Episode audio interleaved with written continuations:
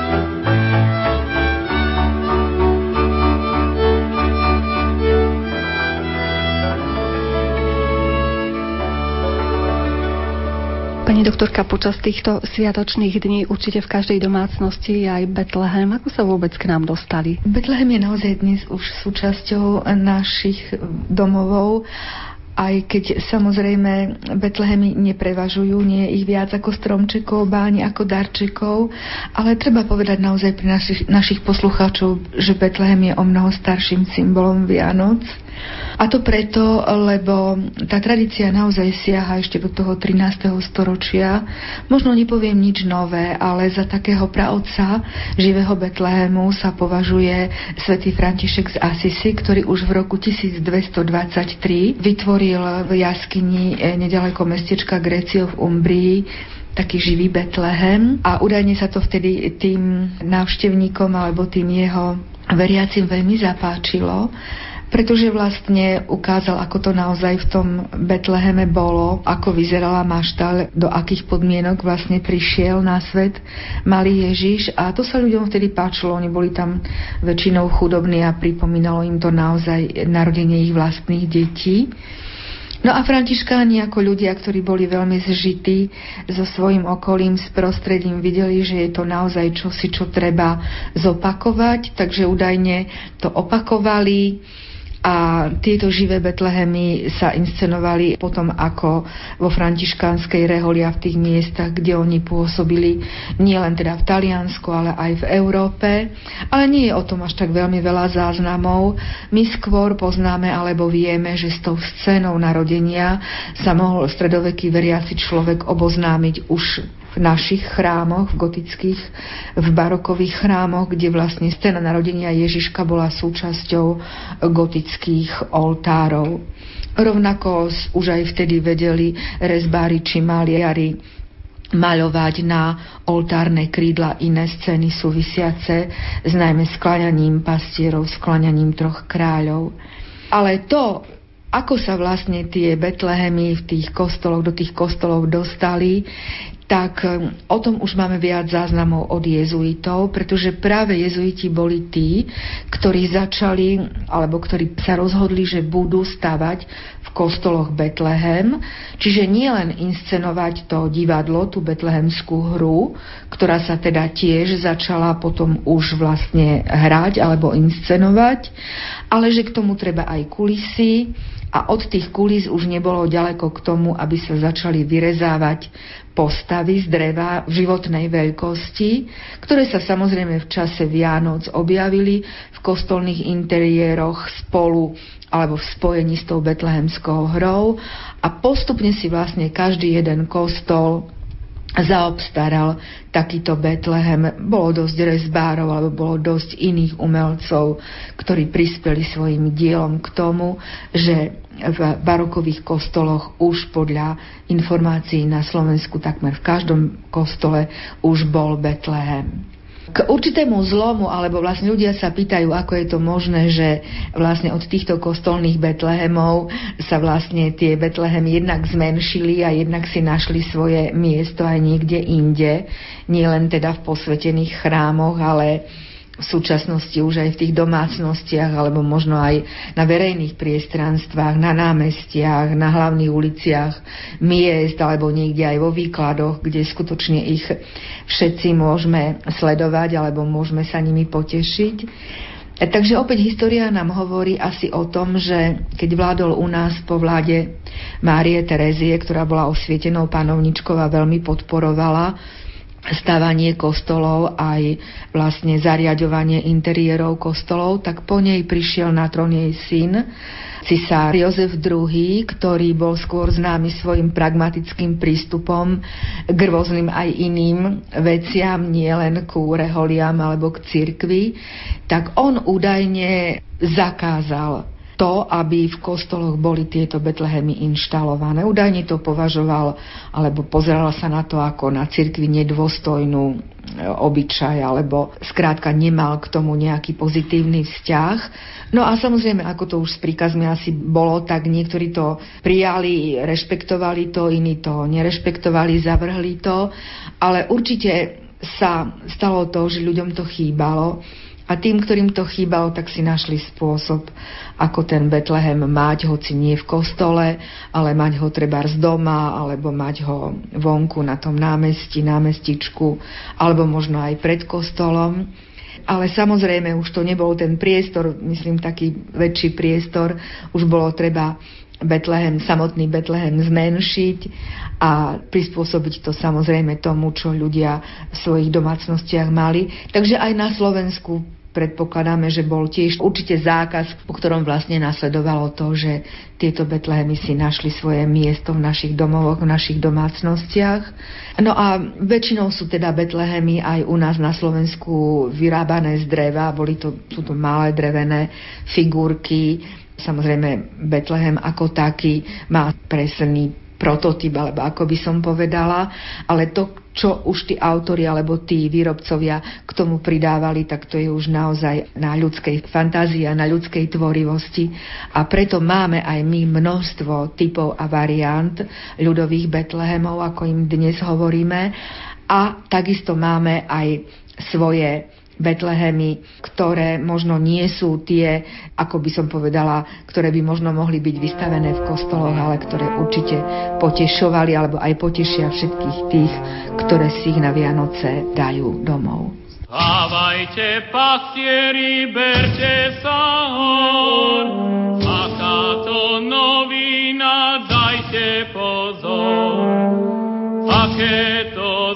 zázraky javia sa na nebi, nikdy som nevidel, jak som starý. Na nebi vysokom takej žiari.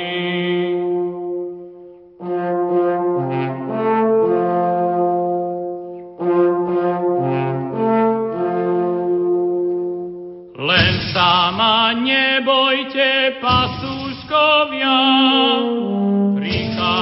Prichádzam k vám ako aniel slova, aby som vám zvestil, že sa nám narodil Mesiáš Betleme Ježiš malý.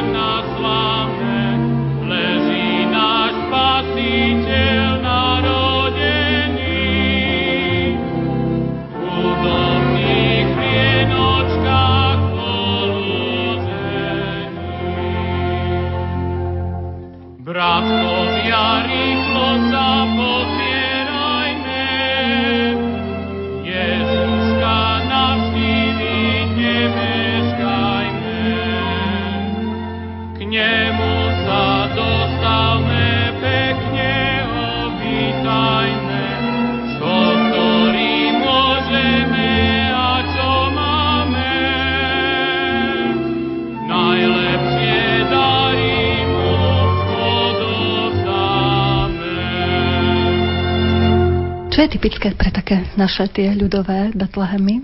Keď sa pozrieme na náš ľudový Betlehem, na ten taký, dajme tomu taký typický, ktorý vznikol niekedy v druhej polovici 19. storočia, tak e, na prvý pohľad nás hneď upúta to, koľko je tam množstvo tých postavičiek. Samozrejme, základ vždy tvorí nejaká maštalka, Ježiško uložený v jastičkách na slame, Pana Mária, Svetý Jozef, zvieratka, oslik a vôľ tvorí stred tej, nazvime to, scény. A okolo toho sa potom rozmiestňujú tie postavy, postavičky z dreva, ktoré práve v tej našej slovenskej domácnosti alebo v tých slovenských podmienkach sa naozaj podobajú na tých našich slovenských ľudí. A to je vidieť jednak na tom, ako sú oblečené, čiže väčšina tých darovníkov, tých, ktorí prichádzali Ježiškovi dať dary, či už to boli pastieri alebo ľudia z ľudu sú oblečení v tradičných slovenských ľudových odevoch. Potom vždy sa okolo Betlehema sústreďuje aj dosť veľké stádo ovečiek, kvôz, ale aj iných, napríklad nájdeme tam, ja neviem, zajačika, srnku, e, jelenia, vtáčikov.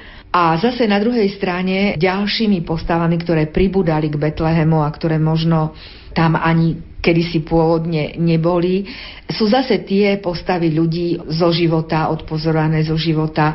Napríklad v mestskom prostredí sú to rôzni remeselníci, alebo napríklad muzikanti určite, ktorí prišli zahrať Ježiškovi, ktorí mu prišli hudbou, ako dať, darovať e, svoju radosť. To znamená, že aj napríklad v našich Betlehemoch sú to rôzni hudobníci, ktorí hrajú naozaj na všakovaké hudobné nástroje. Ten Betlehem je síce, ako to opisujem, možno možno veľký, ale on nezaberal veľmi veľký priestor, on sa väčšinou dával do takej rohovej skrinky v kúte izby alebo sa umiestňoval niekde možno dole na zem. Ale o takej špecialite, o ktorej chcem hovoriť, je ešte to pozadie tých Betlehemov. Obyčajne to boli budovy alebo domy teda v meste Betleheme, kde sa Ježiš narodil, ale pre určitú oblasť Slovenska sú typické tzv. maľované salaše.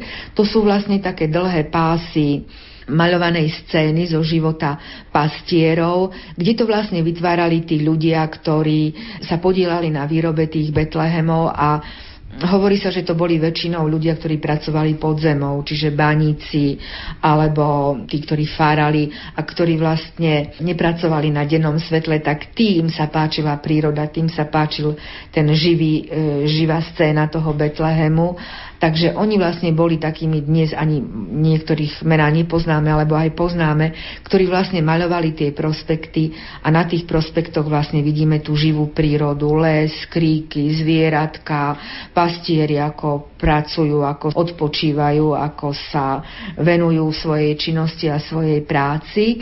No a keď to teda tí ľudia mali um, spojení s tými drevenými figurkami, tak tie maľované prospekty obyčajne pripli na stenu izby alebo nad tú skrinku, takže aj to tvorilo vlastne súčasť toho Betlehemu.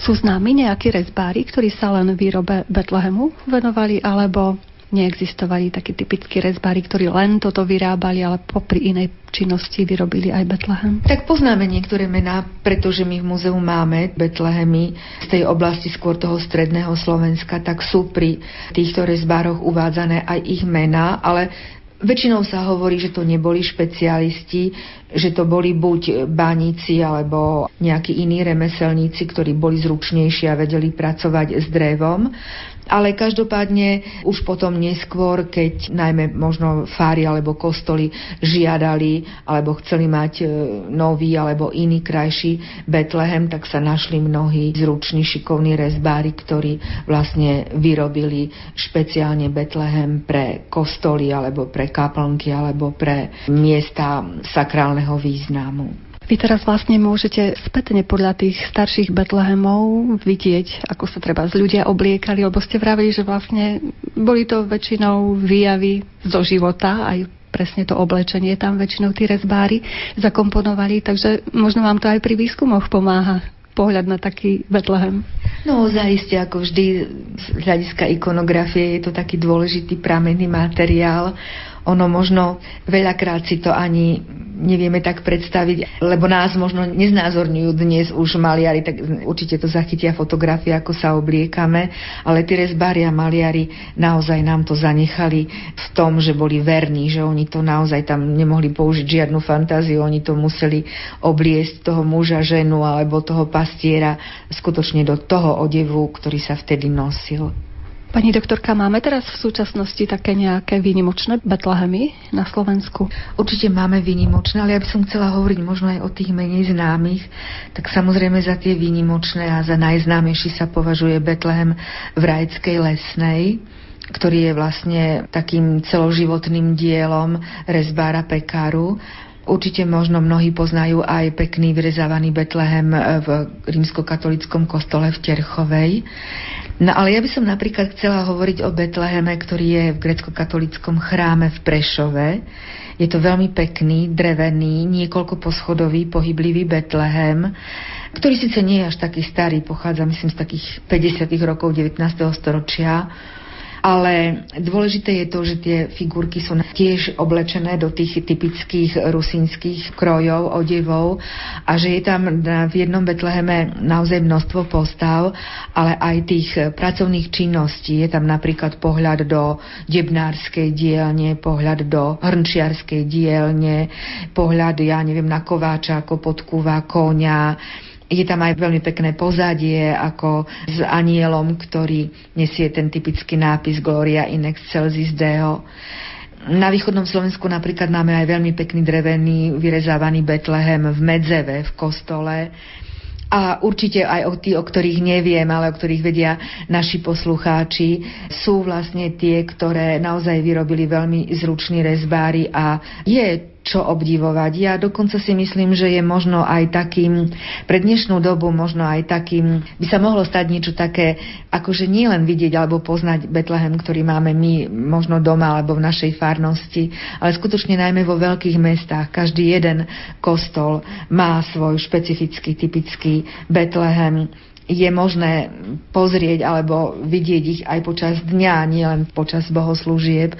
Čiže napríklad aj my v Košiciach, či by sme si zobrali ktorý chrám za ktorým chrámom, tak naozaj v každom je nejaký iný, typický, buď aj historický, alebo niečím zvláštny.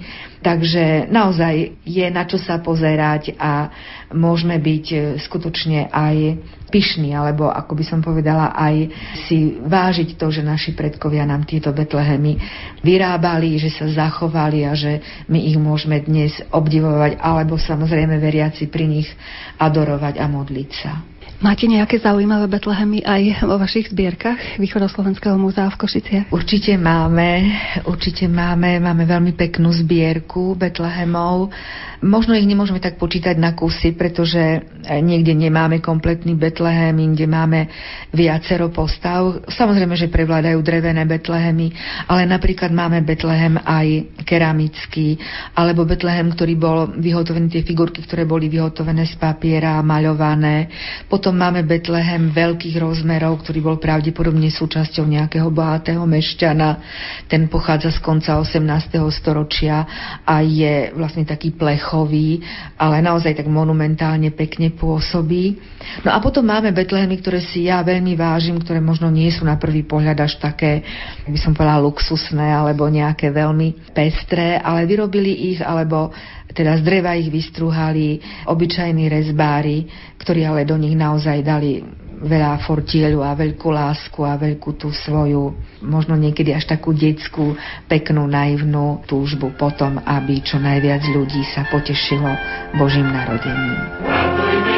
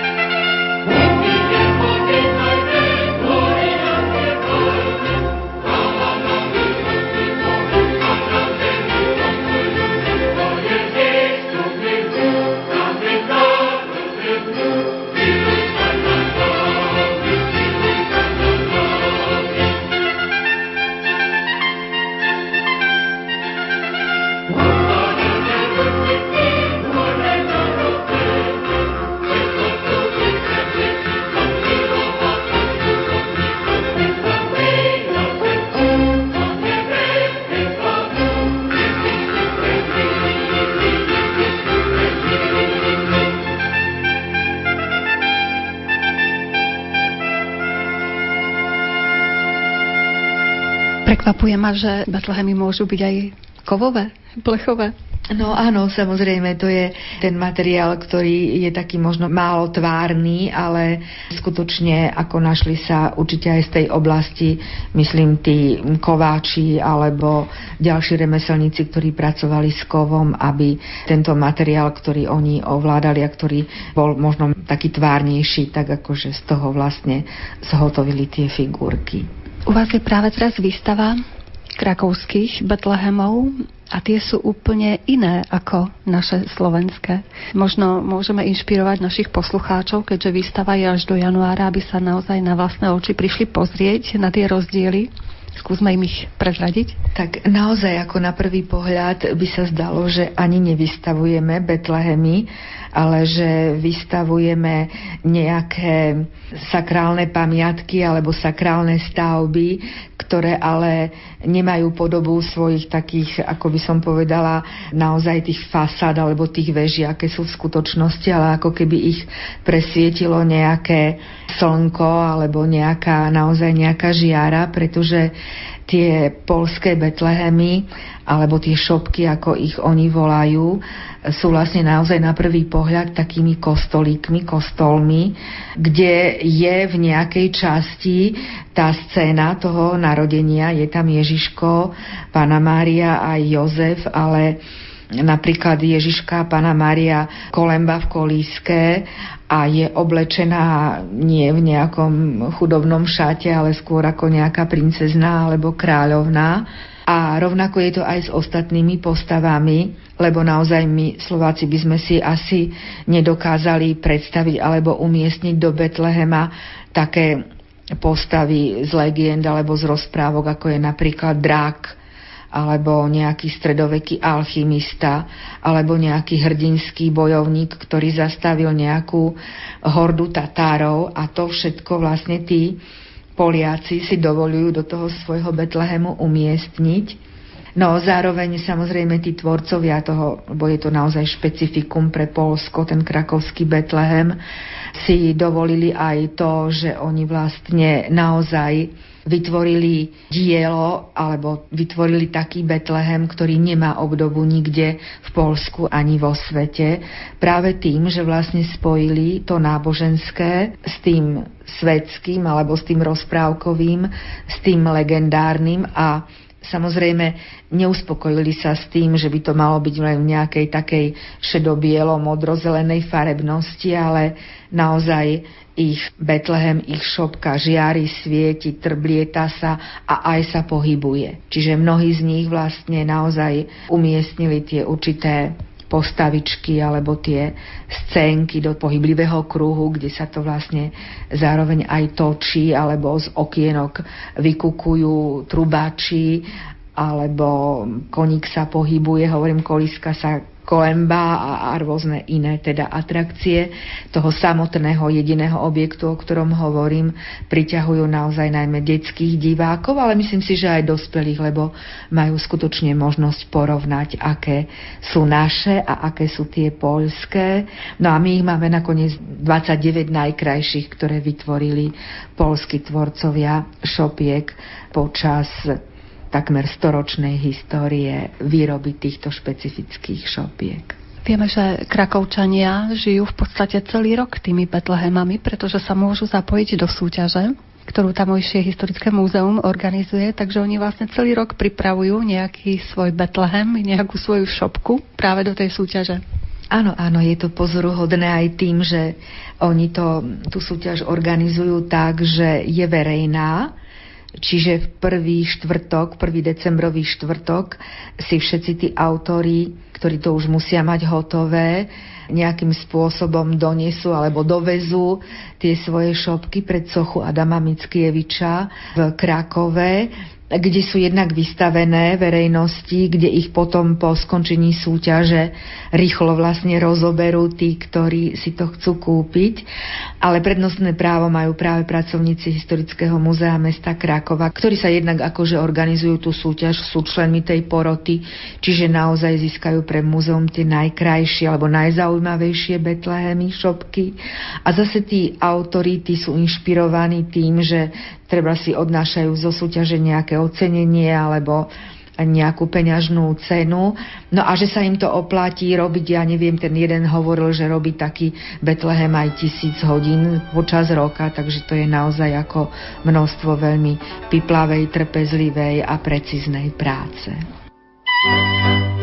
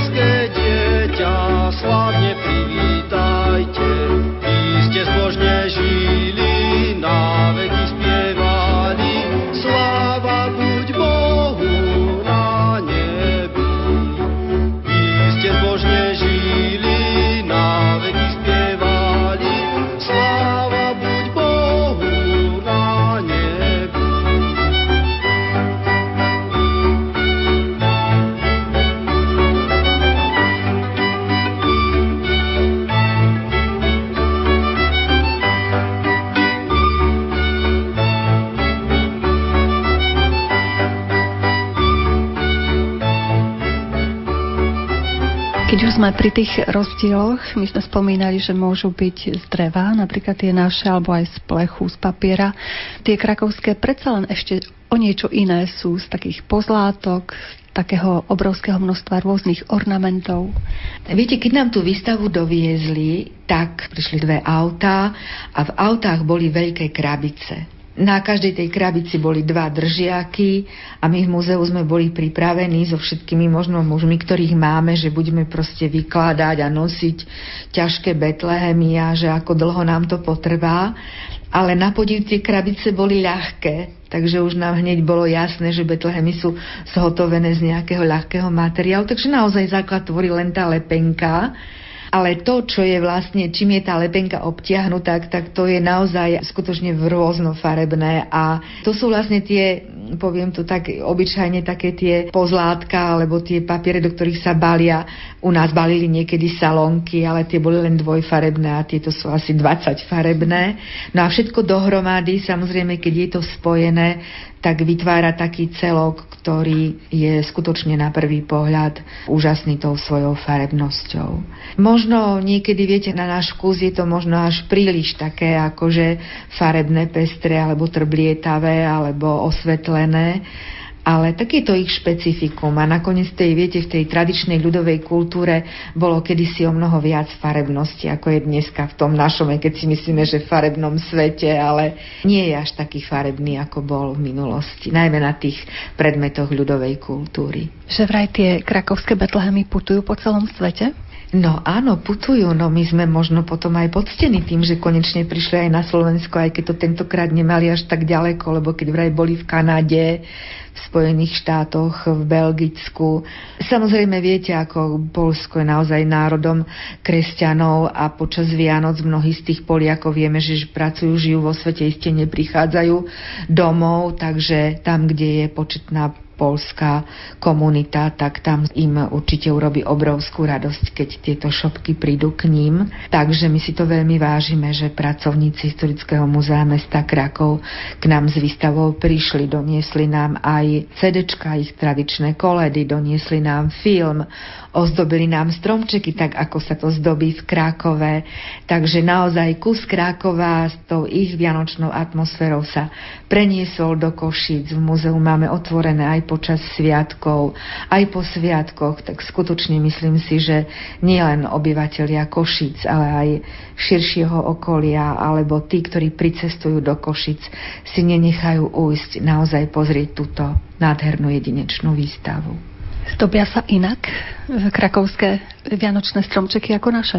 A nie, nie, nezdobia sa inak. Tiež majú papierové reťaze, tiež majú medovníčky, tiež majú salónky, v ktorých sú ešte sme neochutnali, ale môžeme vraj ochutnať, aké sú teda tie ich dobroty, tie salónky a majú aj svetielka, údajne niekedy mali aj sviečky. To, čo nás prekvapilo, nemajú hviezdu hore na vrchole stromčeka, tu nemajú, bajú a nemajú ani v šopkách. Takže ak sme sa ich pýtali, kde sa im podela ako betlehemská hviezda, tak krútili hlavami, buď nám nevedeli odpovedať, alebo niečo sa s tou hviezdou muselo stať, lebo našu hviezdu z Gloria in Excelsis Deo, tak tu oni nemajú. Je ešte nejaké miesto na svete, pani doktorka, kde by sa nejaké zvláštne Betlehemy vyrábali, alebo trošku odlišnejšie ako naše? Tak to by som aj ja rada vedela. Svet som neobyšla naozaj, ale možno viete, ako ozaj sledujeme to, že akí sú ľudia vynaliezaví, pretože stále máme rádi to naj, najmenšie, najväčšie tak najmenšie Betlehemy sú v nejakej škrupinke orechovej alebo v nejakom inom mini predmete. No alebo tie obrovské, tie najväčšie sú už naozaj tie sochy nad životných veľkostí, ktoré majú niekde svoje miesto na mestách. Údajne ako samotné Taliansko, kde sa narodil Betlehem, na mnohých miestach sú tie živé Betlehemy. Nakoniec už aj my v Košiciach sme videli, alebo bol tu taký pokus o živý Betlehem. Takže mňa len teší, alebo teda teda naozaj zaujíma to, kam ešte táto tradícia, alebo tento vývoj betlehemelskej tradície pôjde. Mali ste niekedy už aj pracovné Vianoce? Že ste museli ísť za nejakým materiálom do terénu a tam ste si pozreli treba aj Betlehemy, aj iné symboly Vianoc? Áno, no, tak pravda, že viete, samozrejme, že všetci sa zúčastňujeme, ak teda to cítime, že sme kresťania, tak samozrejme tých bohoslúžieb a ja, nie že by som išla za nejakými raritami, ale tu v Smolníku, nedaleko Košíc, skutočne prichádzali na polnočnú svetu omšu do kostola Betlehemci a sličkári a tiež tam ešte pred rokmi boli už živé zvieratka, bol živý Betlehem, takže som si to bola pozrieť o polnoci v tom smolníku. No a potom, čo mňa veľmi zaujímalo, bolo koledovanie pod oknami, takzvané u nás pre Slovákov typické, že vlastne tých vinšovníkov, tých koledníkov na ten prvý Vianočný sviatok e, nepustili dovnútra, ale mohli koledovať len vonku na priedomi. Tak áno, bola som si pozrieť aj to. No a občas som chodila aj za Betlehemcami alebo za tými, ktorí chodili potom posvedcovať príbytky. Ale nepovažujem to ako za niečo, čo by bolo v rámci tej mojej pracovnej cesty nepríjemné. Práve naopak. Veľmi ma to tešilo a bola som rada, že môžem poznať ako zvyky a tradície rôznych oblastí Slovenska.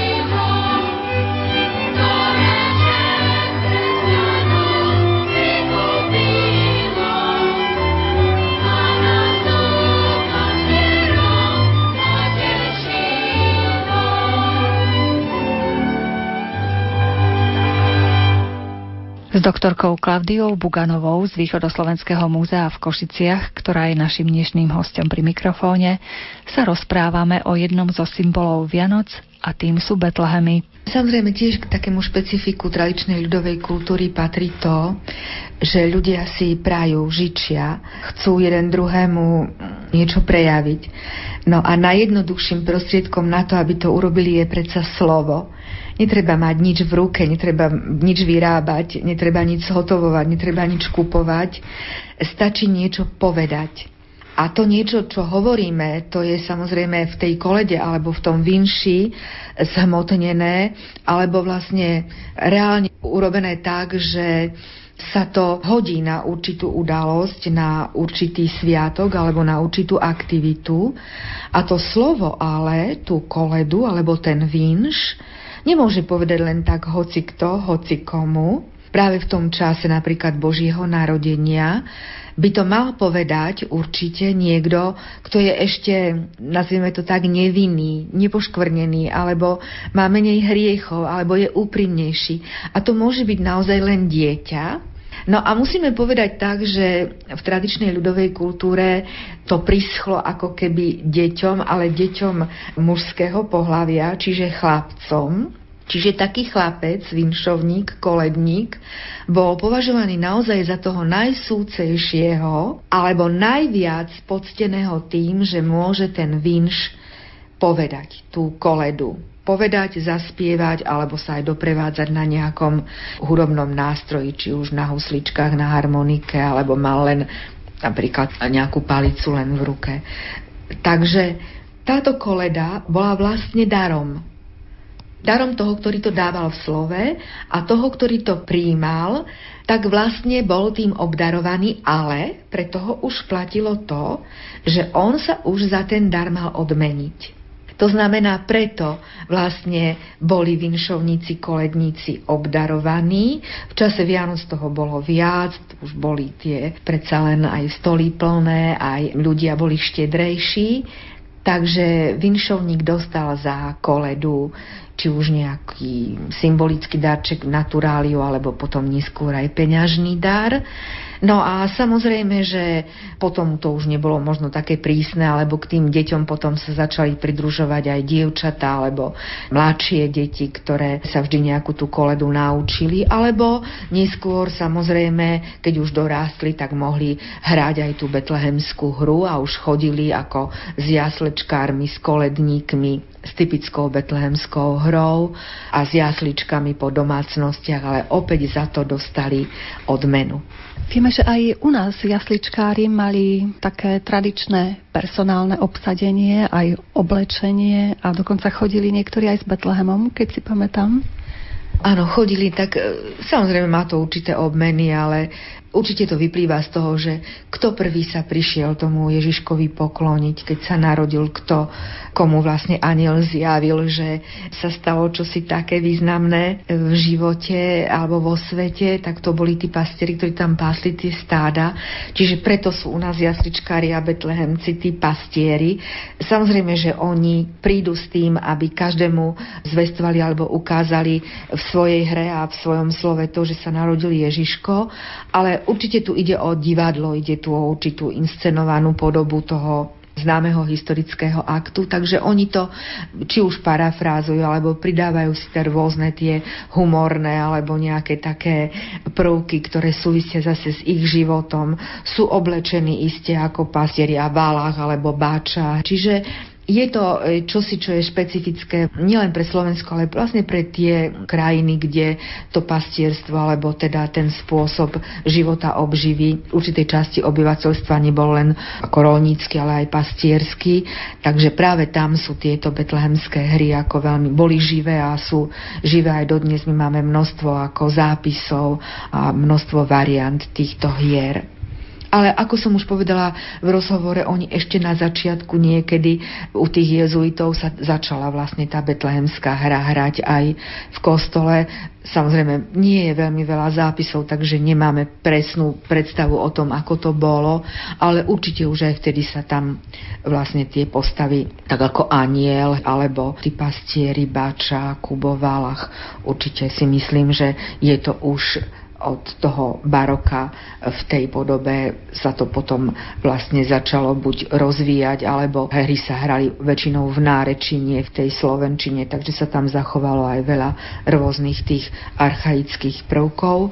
No a samozrejme aj v tom oblečení. Ja sama som bola prekvapená, akú variabilnosť napríklad mali tie čiapky, ktoré si betlehemci obliekali. Tam opäť vlastne e, sa ukázala, aká je veľká variabilnosť v tej tvorivosti tých ľudí, lebo vlastne to boli také tie vysoké čiapky s tým krížom, ale ozaj Stretla som sa aj s veľmi peknými, vykrášlenými a vysokými čiapkami, ktoré vlastne tých betlehemcov hneď ako na prvý pohľad odlišili od tých ostatných vinšovníkov. Pasli ovce valasy, pasli ovce valasy pri Betľanskom salaši, pri Betľanskom salaši. Aniel Aniel sa im ukázal, do Betlema im skázal, do Betlema im skázal. Staňte hore a poďte, staňte hore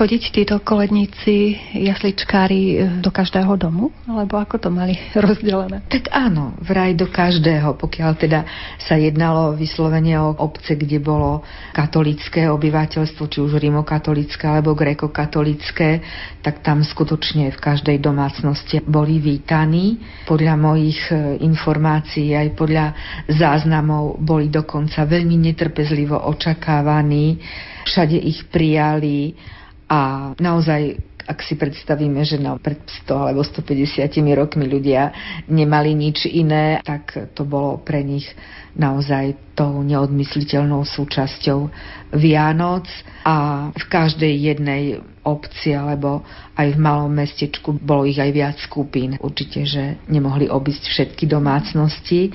No ale potom viac menej to trvalo od toho prvého sviatku Vianočného až počas celé to Vianočné obdobie.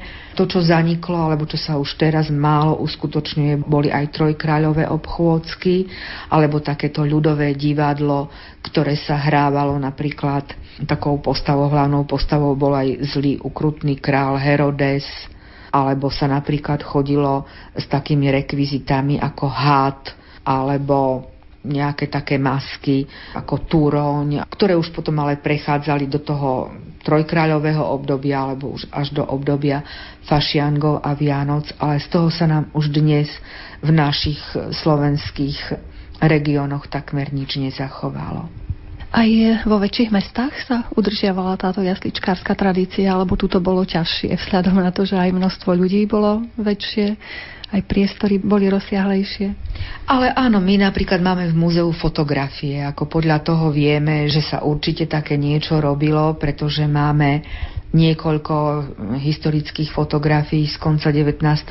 alebo z prvej tretiny 20. storočia, kde sú odfotografovaní títo betlehemci a aj iné rôzne postavy, ale zrejme to bolo skôr ako organizované v rôznych napríklad, ja neviem, robotníckých domoch alebo v nejakých prifarnostiach mali nejaké spoločenstva alebo v školách a škôlkach alebo asi v nejakých takých, kde si to viac ľudí mohlo pozrieť, ale určite myslím si, že je to taká téma pre ďalších, či už etnografov alebo mladých historikov, ktorí vlastne, ak budú študovať kroniky alebo záznamy, by sa mohli viac tejto téme venovať, aby sa skutočne ukázalo v tom svetle, ako to teda vlastne vyzeralo aj vo väčších mestách. Myslím si, že v našom vianočnom rozhovore by nemal chýbať ďalší symbol, vianočný stromček. Kedy vlastne naši predkovia si začali zdobiť stromčeky vo svojich domácnostiach? Kedy prišli na to, že im to môže vytvoriť takú príjemnú atmosféru vianočnú? Keby sme vedeli, kedy sa vlastne stromček prvýkrát a kde ujal, tak na Slovensku zatiaľ neviem, ale vie sa určite, že v Čechách sa vianočný stromček ujal už niekedy začiatkom 19. storočia a že niekde niekedy prišiel aj na Slovensko, ale naozaj sa to presne nevie kedy. Ale nemôžeme povedať, že by si Slováci nenosili do svojich domov niečo zelené počas Vianoc z rôznych regiónov Slovenska, z rôznych oblastí Slovenska máme také indície, že aspoň vetev alebo aspoň taká halus alebo koruna stromčeka bola alebo vysela z hredy, vysela z povaly smerom dole k vianočnému stolu a tá mala byť symbolom toho nového života. Takže niečo zelené museli Slováci mať aj počas Vianoc, aj keď nie vo forme stromčeka stojaceho na zemi a ozdobeného sviečkami alebo rôznymi inými vianočnými ozdobami ale určite už v takej tej prvej polovici 20. storočia v mestách, možno skôr na dedinách, niektorých až po druhej svetovej vojne, už stromček živý, vždy zelený stromček, to znamená nejaký ihličnan, stál izbe počas Vianoc. Čiže to symbolizovalo život, tá zeleň? Áno, narodil sa Ježiš, narodil sa nový život, tak aj zeleň, alebo teda zelená farba, alebo zelené lístky sú takým symbolom znovu zrodenia, alebo znovu začínajúceho života. Pani doktorka, skúsime na záver nášho stretnutia vianočného prezradiť poslucháčom, aké pekné Betlehemy sa vám dostali do rúk.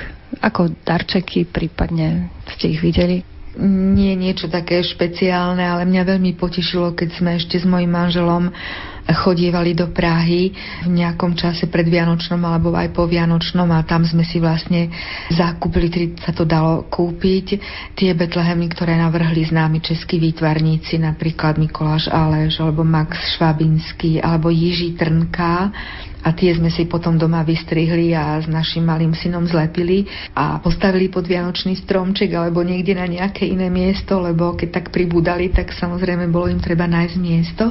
Ale to už bolo dávnejšie, ale v poslednej dobe som dostala jeden veľmi krásny Betlehem, skutočne taký originál od drotárskeho majstra takže je to vlastne Betlehem z medeného drvo. Nie je síce nejakého veľkého rozmeru, ale je taký skladací, čiže musí sa otvoriť na niekoľko strán a ja to robím tak, ako to má byť tradične, že tých troch kráľov si naozaj nechávam až na koniec a tých si vlastne ako keby otvorím až vlastne 6. januára, kedy oslavujeme u nás Sviatok troch kráľov.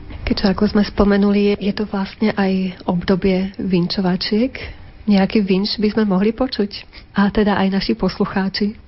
Takže môžeme jeden vinš z Brezovičky, to je na Hornej Torise, ktorý tam mali chlapci, vinšovníci, vinšovali a do obliečky, do vankúša, do cachy potom zbierali tie prezenty, ktoré dostali za ten vinš. Takže i my vám vinčujeme co vám i druhé vinčovali, že by ste na teraz rok so štyroma volkami orali. A keď nie so štyroma, tak cholem s dvoma. A keď nie s dvoma, tak radši nič. Dajce nám dajce, za to ten vinč. Do čašky slaninky a centitovú fľašečku. Tu domej kešinky. Dobre bolo Kubovi,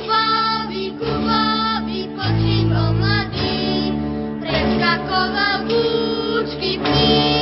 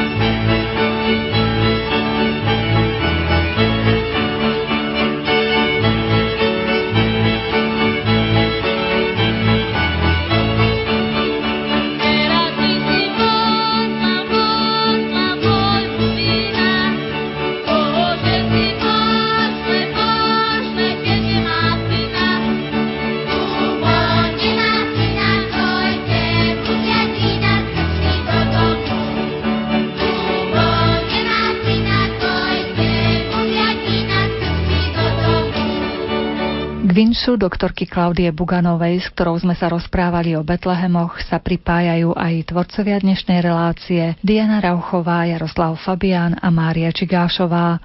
Želáme vám, nech vaše príbytky sú v týchto vianočných dňoch naplnené pokojom a sviatočnou atmosférou.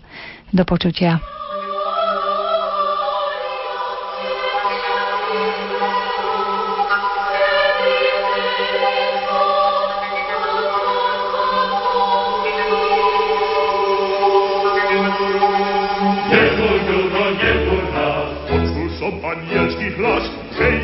Narodzený, a to z prečistej matky. Aniel kričal z oblaku, neviem, kde som od strachu, veľký blesk ukázal, keď Gloria zaspieval.